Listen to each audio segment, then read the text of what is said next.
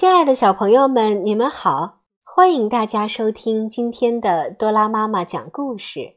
今天我为大家带来的故事名字叫做《外婆的口袋》。外婆的年纪越来越大了，头脑也开始变得不清楚，分不清身边的人了。但是她却清晰地认得自己的女儿，也就是我的妈妈。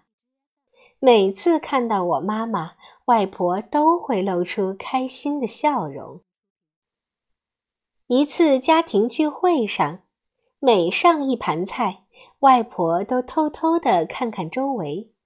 当她认为没人注意她时，就迅速地从盘子里夹出好多菜，装在自己的口袋里。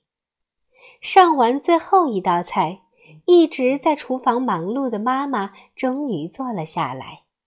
这时，外婆神秘地把妈妈拉到门口，用身体挡住别人的视线，开心地把刚才藏在口袋里的菜掏出来，就往妈妈的手里塞，边塞还边说着：“毛毛，这是我特意给你留的，你吃呀，吃呀。”妈妈捧着那一堆被挤压的不成形的菜，半天也说不出话。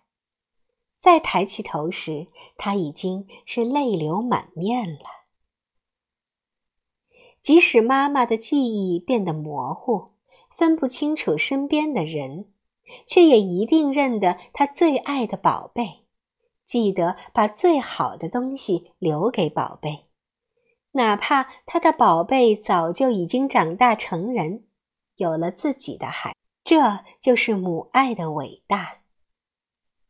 我们每个小朋友在生活中都在沐浴着妈妈的母爱，妈妈的伟大，所以以后我们也一定要孝敬妈妈，孝顺妈妈，做一个听话懂事的好宝宝。好了，小朋友们，今天的多拉妈妈讲故事到这里就结束了，感谢大家的收听，我们明天同一时间再见吧。